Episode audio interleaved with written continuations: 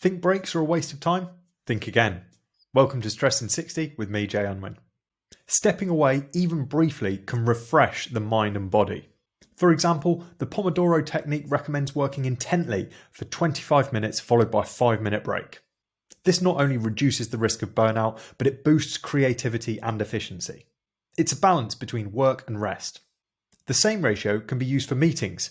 Keep meetings to 25 minutes with a 5 minute break between them, or 50 minutes with a 10 minute break between them. This keeps you sharp and you get more done in less time. The takeaway use breaks as your secret weapon.